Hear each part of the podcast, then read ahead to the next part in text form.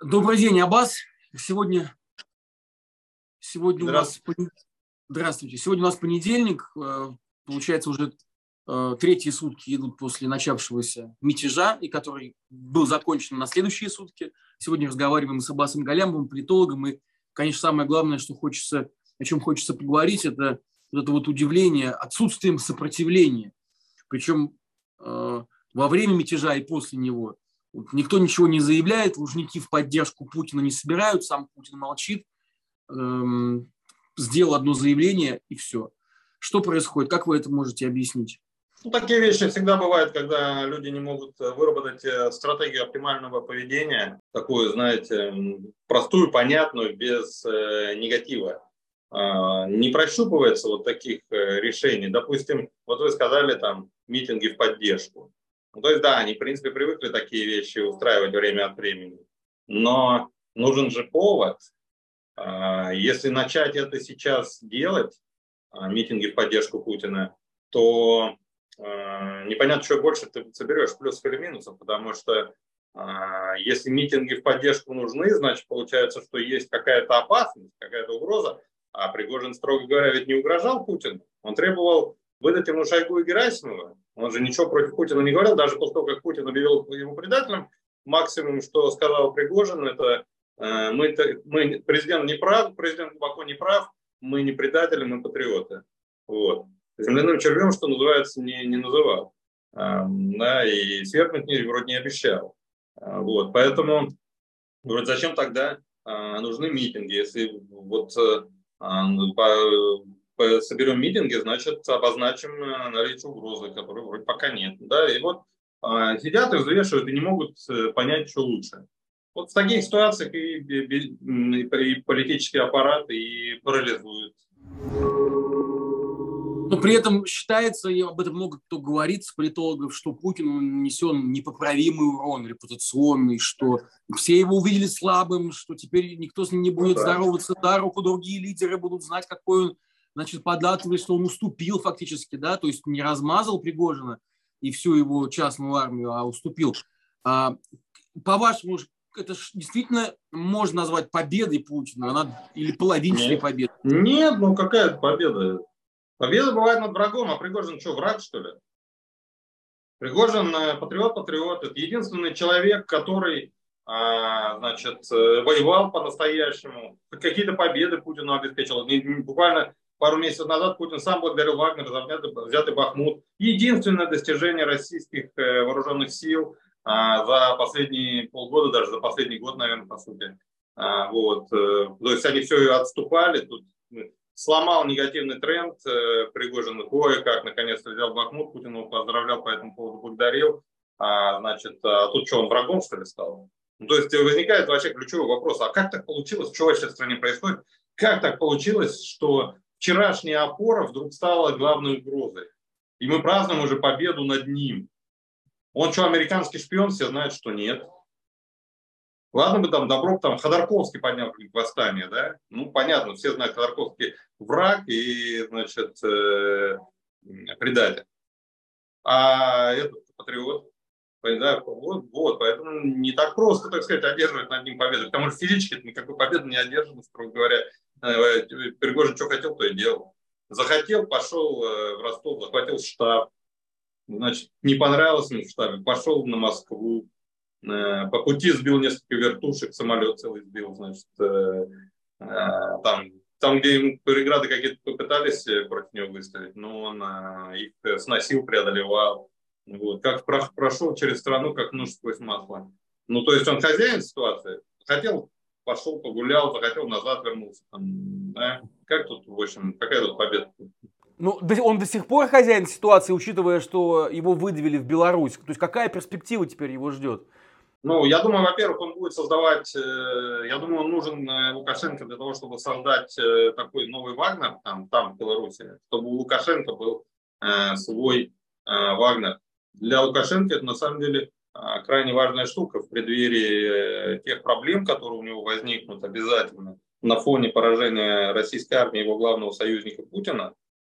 Вот. Очевидно, что когда это случится, а, белорусская оппозиция а, воспрянет и попытается повторить события 2020 года. И не факт, что белорусские силовики будут на стороне Лукашенко. Ну, если выступления вот этих вот значит, оппозиционеров будут достаточно масштабными, такими же масштабными, как в 2020 году, тогда ведь тоже начинался уже переход силовиков, белорусских силовиков на сторону протестующих. Потом этот процесс был остановлен. Я уверен, что его остановили россияне, российские силовики. А, это же такие достаточно тесно интегрированные структуры. А, там, значит, на вот горизонтальных связей очень много. А, да, условно говоря, полковник общается с полковником, генерал общается с генералом. Вот в каждой силовой структуре есть свои визави. И по команде Путина российские силовики в какой-то момент, когда стало казаться, что белорусские силовики могут дрогнуть, они стали звонить и предупреждать, что у нас пришла команда сверху, что если вдруг э, вы перейдете на сторону восставших и э, Лукашенко обратится к нам за помощью, объявит это военным переворотом, обратится к нам за помощью, а мы ведем войска, и вам придется драться с нами. И белорусские силовики тогда испугались, они же не знали тогда, что российская армия это бумажный тигр тогда до войны. Теперь они это знают. Вот. И, да и российская армия сейчас никуда уже не сунется, в общем, получив по зубам в Украине, они никуда не полезут. И в этом смысле вот, э, Белору... исчезает вот этот фактор, гарантировавший лояльность белорусских э, силовиков. Вот этот вакуум может заполнить Вагнер. Вагнер может стать таковым фактором. То есть белорусские силовики опять будут взвешивать, вот начнутся протесты там, так, либо нам надо драться со, вот, с э, гражданскими, да, подавлять протест на улицах, а, ну, либо нам придется драться с Вагнером, если мы перейдем на сторону гражданских. Ну, вот. Э, с Вагнером драться страшнее они вояки те еще.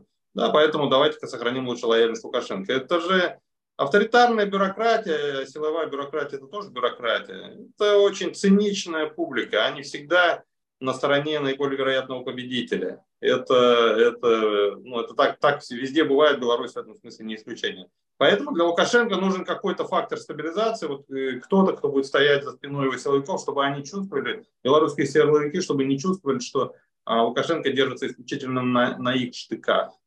Что нет, помимо них у него есть еще кто-то, еще более лояльный.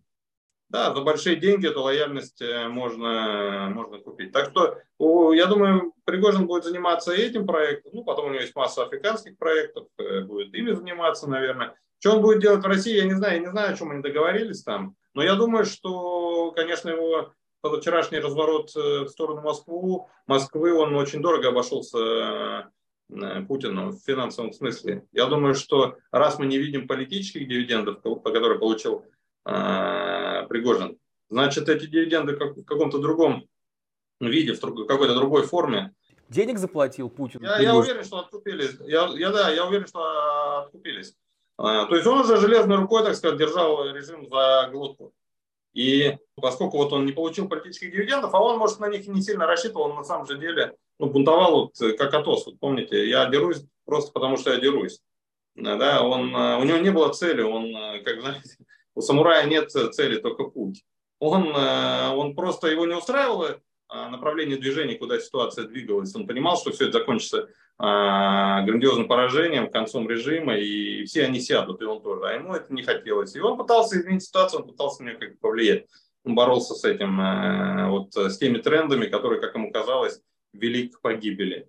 И, и поэтому он, э, вот просто он, он ситуативно реагировал, он, э, понимаете, появляется один вызов, он а, реагирует на него, значит, появляется второй, реагирует на него, ну, как человек, который тонет, вот он барахтается, да, у него же нет стратегии у человека, который барахтается.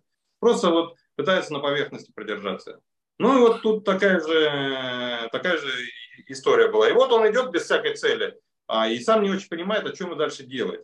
Да, тут ему на него выходят и говорят, слушай, ну остановись, э, да, что хотим, что хочешь. Ну вот, а он не может даже сформулировать, что хочет. Э, он говорит, ну, Шойгу с Герасимовым. Нет, мы Шойгу с Герасимовым тебе не отдадим, президент не может себе это позволить под, под, под угрозами, так сказать, увольнять министров. Сам понимаешь, на этом там вся власть держится. После этого все поймут, что в стране главный Пригожин, а не, не президент. Как ему после этого управлять? Нереально. Проси, что хочешь. Ну, тогда 5 миллиардов давайте. Ну, вот тебе 5, даже 7.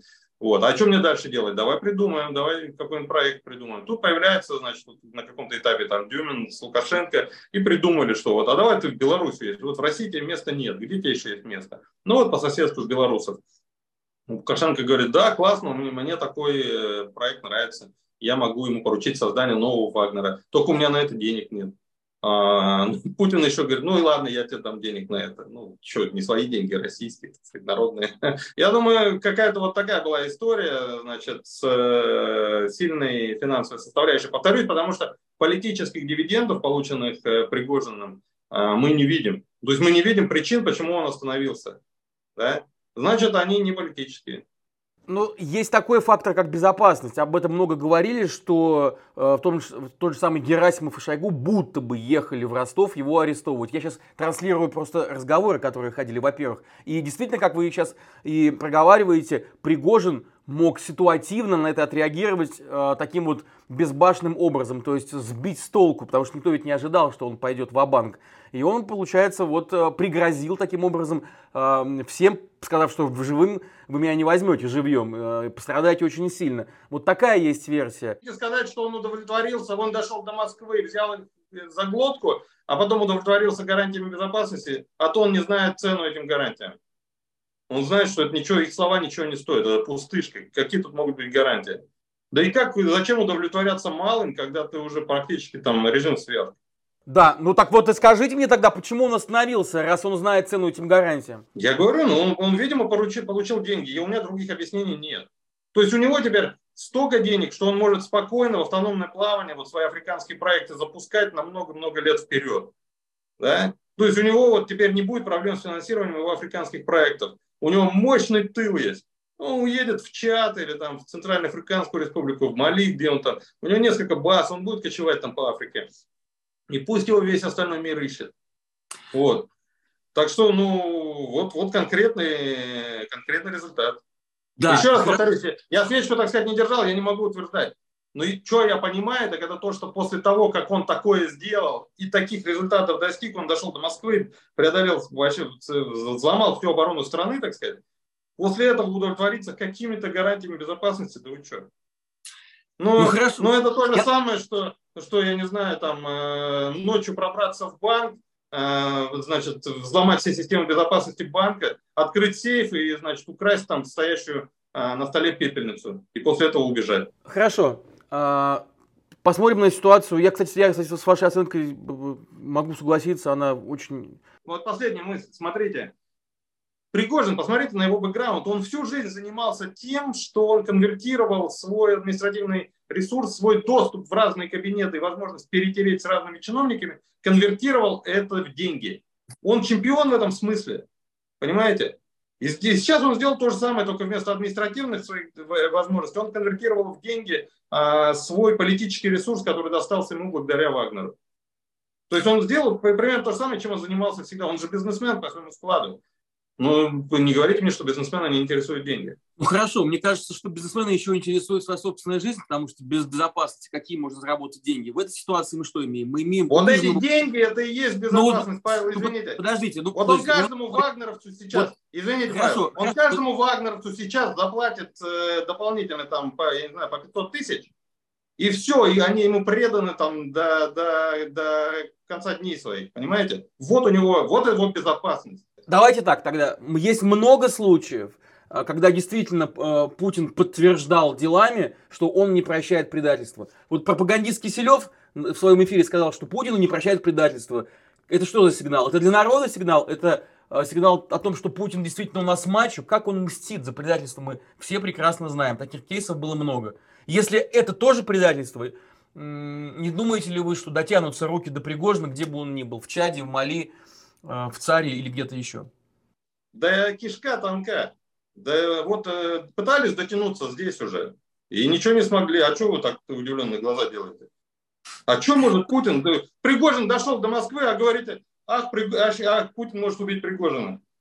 Ну, мог бы, убил бы давно, понимаете?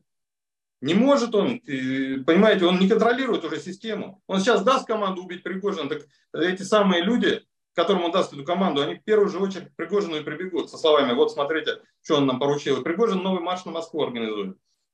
Для Путина Я... это теперь отдать такую команду, это риск. Силовики это, это публика, которая уважает силу. Пригожин демонстрирует силу. А да. Путин уже не, он, Путин уже сейчас превратился в такого, знаете, престарелого купца, барыгу такой, который сидит на мешке с деньгами, и которого молодые четкие пацаны дербанят. Вот. Силовики симпатизируют вот этим молодым четким пацанам, а не вот этим старым коммерсам.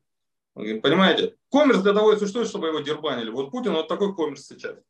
Поэтому лояльность силовиков сейчас под большим вопросом еще. Ну да, а, и, кстати, учитывая, что громкие отравления, которых мы знаем, они ведь так не были завершены доведены до конца. Да, да, да. Вот смотрите, сначала нет, Пригожин... Нет, смотрите, Павел, конечно, Пригожин играет в рискованную игру, конечно, есть здесь риски. А, но, значит, э, эти риски, ну, он, он продемонстрировал готовность идти на риски. Понимаете, он уже многократно демонстрировал, что он э, готов рисковать. Поэтому брать и предполагать, что вот он позавчера не боялся, не боялся пойти на Ростов и не боялся идти на Москву, а сейчас вдруг начнет бояться, ну, у меня нет оснований. Если он позавчера не боялся, то он сейчас не боится. Значит, эта игра еще не закончена. Ну, пока, похоже, нет. Друзья, этот выпуск стал возможен благодаря вашей поддержке, благодаря тому, что вы смотрите нас и делитесь своими мнениями в комментариях. Рассказывайте о нас друзьям. Вместе мы делаем вклад в то, что больше людей переосмысливают происходящее и думают критически. И мы хотим продолжать. Но нам нужна ваша помощь. Поддержите нас любой комфортной для вас суммой. Даже небольшие, но регулярные пожертвования важнее крупных, но разовых. Все ссылки есть в описании к этому видео. Спасибо и остаемся вместе. Интересно, в правовой плоскости наблюдается движение, прям какая-то суета. Сначала Пригожину отменяют дело об организации мятежа, теперь снова вроде бы говорят о том, что дело остается. Что за суета? Аббас, как вы думаете? А я думаю, это такая просто психология. Они в субботу напугались и были рады уже все там ему дать, чтобы он отступил назад, а теперь им стыдно за свой страх. И они, поскольку Пригожин ушел и вроде как молчит, а, значит, ну вот они раздухарились и после драки кулаками размахивают. Вот, вот, вот что происходит. Размахивание кулаками после драки.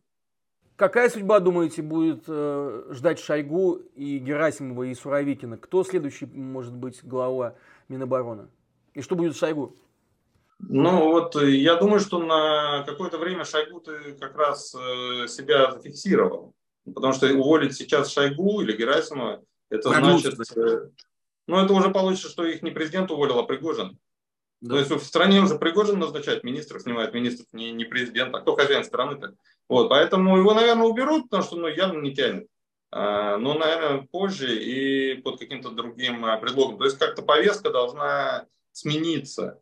Вот. Убрать сейчас э, Шойгу под давлением, ну нет, Путин и без того слабеет. Ослаблять себя таким образом еще дальше он он не сможет. Хотя, с другой стороны, смотрите, есть же объективный фактор. Вот мы сейчас рассуждаем о чисто наших э, вот этих э, интрижках э, кремлевских, а там же есть объективный фактор ВСУ, они наступают, ну и вообще-то их надо как-то сдержать. А как сейчас после этого позора Герасимов и Шойгу будут командовать вот опять войсками, да? Их и до этого, наверное, уже не так сильно уважали, ну, пошатнулось уважение вот за последний год. А после этого позорища, когда они сбежали просто трусливо, значит, э, как, как этот э, Пригожин сказал, как бабы, ну, как, каково будет к ним отношение? Поэтому, может быть, вот исходя из этого, их действительно надо сейчас поменять, презрев, так сказать, все остальные факторы, в том числе вот это вот казаться там хозяином положения, нельзя под давлением увольнять министров, да. Это все э, блекнет на фоне необходимости остановить ВСУ. ВСУ-то идут, пока мы тут эти разборки учиняли, они вон уже плацдарм на левом берегу Днепра захватили. А, вот, э, и, и поэтому, ну, то есть, то есть они, они продвигаются. Вот. Поэтому, наверное, тут вот на, я, я не могу оценить э, военную составляющую, я не, не являюсь специалистом в этой области. А, значит, то есть есть политическая, которая диктует а, то, что вот, ну, политическая логика диктует, что нельзя их увольнять сейчас. А есть э, военная составляющая, и там, видимо, все по-другому, и какая перевесит, э, непонятно. Вот есть генерал-полковник Андрей Картополов, и он называет ЧВК Вагнера самым боеспособным, самым боеспособным подразделением в России, и говорит, что э, его нельзя запрещать, и к участникам вооруженного мятежа нет ни малейших претензий. Это вот это вот проговаривание таких мыслей, таких идей э, говорит о том, что у государства как-то отнимают монополию на, на насилие, которая всегда э, присутствовала? Э, или как воспринимать такие, такого рода публичные заявления? Да, можно и так, как вы сказали, проинтерпретировать. Другое дело, что и до, до, до этого заявления Картополова все это происходило.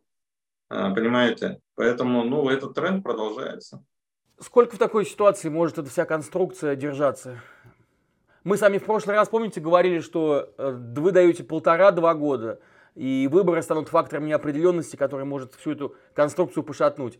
Эм, поменяли ли вы свой прогноз? Степень неопределенности возросла. То есть сейчас увеличился шанс, что а, увидев слабость Путина и неспособность его контролировать, так, такую неспособность его а, разруливать конфликты в стране, а, значит, элиты убедят его все-таки, что не надо идти на следующий срок, что надо выдвинуть преемника и пересобирать, так сказать, конструкцию, то есть снимать с нее часть нагрузки. Вот э, Путин э, тащит за собой уже столько негатива, такой негативный шлейф мощный, что конструкция рискует не выдержать вот этой нагрузки, она уже трещит. А, вот, и поэтому часть нагрузки надо снять. Ну, в частности, надо прекратить войну, надо добиваться отмены санкций. А, вот, тогда у системы будет шанс э, устоять. Путин этого не может сделать, он ему гордость не позволяет, так сказать, признать поражение, во-первых. Во-вторых, Зеленский просто отказывается с ним за стол переговоров садиться. То есть нужен новый президент, э, президент, э, грубо говоря, ну, называя вещи своими именами, президент поражения. Вот. Путин такой президент неопределенности сейчас. А, вот. а нужен президент, который признает э, поражение, отыграет назад и начнет ну, пересобирать страну заново, ну, восстанавливать ее после, после поражения. Вот. А, поэтому шанс на то, что его Путина убедят в необходимости пойти на этот шаг, он увеличивается. То есть Путин сам растерян, он сам уже понимает, что ну, не, не, не тащит ситуацию. Кто могут быть фронтменами вот этого процесса убеждений? То есть кто те люди, которые придут к нему и будут ему что-то объяснять, учитывая его супер близкий круг из Патрушева, а, Ковальчуков и Ротенгера? Я думаю, Патрушев и его котировки резко упали после происходящего. Это его задача была всю эту тему разруливать. Он отвечает за межведомственное взаимодействие в сфере безопасности. Вот он должен был с утра до вечера разбираться там, в конфликте между Шойгу и Пригожиным, каждый день с ними встречаться, сажать напротив друг друга, а, разбирать каждый вот э, конфликтный кейс э, и принимать по ним решения.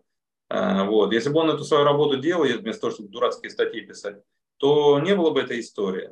Вот. И Путин, э, конечно же, ну, понимает, дружба дружбы, как говорится, но если ты работать не хочешь, а, филонишь, ну, иди на пенсию. Поэтому я думаю, котировки Патрушева старшего, ну, соответственно, Патрушева младшего, они резко падают. Ну, судя по тому, как кириенковцы сейчас бросились пиарить э, Дюмина, а, вот Кириенко, как, как минимум Ковальчук, они, они считают э, фигурой достойной значит, всяческого внимания э, Дюмина.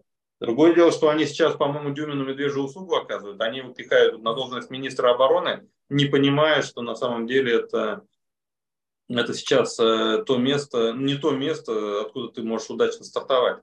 То есть это, да. по сути, вот сейчас он не имеет отношения к позору этой войны, а побудет он министром обороны там пару-тройку месяцев, и все, после этого армия проиграла, и весь позор поражения ложится на него да, это, это просто подрубает его шансы, его котировки внутри страны. При этом он становится, вот сейчас он абсолютно нормальный переговорщик, э, с которым и Зеленский может разговаривать, и э, Запад может разговаривать. Вот. Да, он участвовал в авантюре там, по, по, по аннексии Крыма, Крыма. Но, в конце концов, кровь там не проливалась, и он был просто исполнитель. Терпимо, да. Вот. А если вот он министр обороны, да еще не дай бог какая-нибудь буча там произойдет очередная, учудят эти сволочи. Ну вот он, он будет их прикрывать, и все, он уже через несколько месяцев будет таким же, вот у него руки по локоть в крови, и он неприемлем, не рукопожатен опять для Украины. Тогда вообще в чем смысл и для Украины, и для Запада? Вообще в чем смысл менять шило на мыло? Тогда и Путин может оставаться. Задача проекта «Преемник» ведь, чтобы преемник был а, человеком, способным перевести этот конфликт с русла, с, с рельсов военных на рельсы дипломатические. А Путина в этой конструкции куда? На роль русского Ну, у него пожизненное, у него есть пожизненное сенаторство. Ну вот и сидит себе пожизненным сенатором. Ну, он может даже захотеть стать председателем Совета Федерации. Вот, ну, окей, беседа, пусть там сидит. При этом фактор поддержки Пригожина будет иметь какое-то значение? Условно говоря, он сейчас стал очень популярен. А, и кого он поддержит, это им будет иметь значение? Ну, пока фактор Пригожина очень э, весом, очень э, важен. Э, значит, не столько в смысле там призыва, Ну, то есть он человек дела, он человек экшена, его поддержат, его мнение имеет значение, когда оно сопровождается каким-то делом. Если он ничего не делает, а просто там будет свои аудиосообщения записывать, это на настроение россиян, элит особого влияния не окажет. Вот. А если он э, сопровождает свои значит, аудиосообщения маршем Вагнера на Москву, ну тогда это совсем другое дело. Это, знаете, как вот в чистом виде про Пригожина, это добрым словом и кольтом можно сделать гораздо больше, чем просто добрым словом. Вот. Можно добиться гораздо больше. Но вот э, фактор Пригожин пока рано списывать со счетов, но и преувеличивать его значимость тоже не стоит. Вот есть ли у вас какие-то терзания, может быть, моральные или сомнения, что вот даже мы сейчас сидим и обсуждаем э, худших и плохих, да, выбираем из ужасных и чудовищных э, людей, вариантов и сценариев, что э, нету ни одного достойного человека, который, который мог бы действительно быть сейчас во власти в России или оказаться близко к ней, э, что действительно это борьба э, жаба и гадюк. Не, Павел, смотрите, во-первых, я же никого ни к чему не призываю, я описываю реалистичные сценарии, как они складываются объективно, помимо моего желания, помимо моей воли. Это не мое желание, это объективная реальность. Это во-первых. А во-вторых, ну, я же описываю, то есть только вот на ближайшем отрезке, а после прихода к власти Дюм, к Дюмину он неизбежно вынужден будет начать процесс нормализации ситуации. Ну, то есть, если он ведет переговоры а, с э, Западом, прекращает войну, ведет переговоры с Украиной, а, и он частью процесса неизбежно станет раскручивание гаек внутри страны, демократизация постепенная, демонтаж вот этой вот э, всей фашистской идеологии, которую накрутили сверху. Ну, то есть такая нормализация будет происходить. Да, и в итоге через один избирательный цикл, условно говоря, к власти вполне могут прийти уже нормальные э, люди. Да и сам Дюмин, на самом деле, вполне может оказаться нормальным человеком. Э, у меня нет оснований а, считать, что он так же неисправим, как э, Путин. Хотя у меня нет, конечно, оснований утверждать обратное. Но пока на нем крест точно рано ставить. Вот, мы, но это, это пока еще человек, так сказать, загадка. Он, он же не был еще в тех условиях, каких он окажется, став э, президентом. Он вполне может демонтировать э, режим так же, как когда-то э, преемники Франка демонтировали франкистский режим. Буквально за несколько лет они сделали его демократическим. Э, вот, э, причем без, без единого выстрела, без всяких революций. А тоже, в общем-то, та еще автократия была. Э, вот, так что нет, я тут не особо пессимистичен. Хорошо, Абаз, будем э, оптимистами. Спасибо вам за этот, как всегда, очень увлекательный разговор. Спасибо большое, до свидания.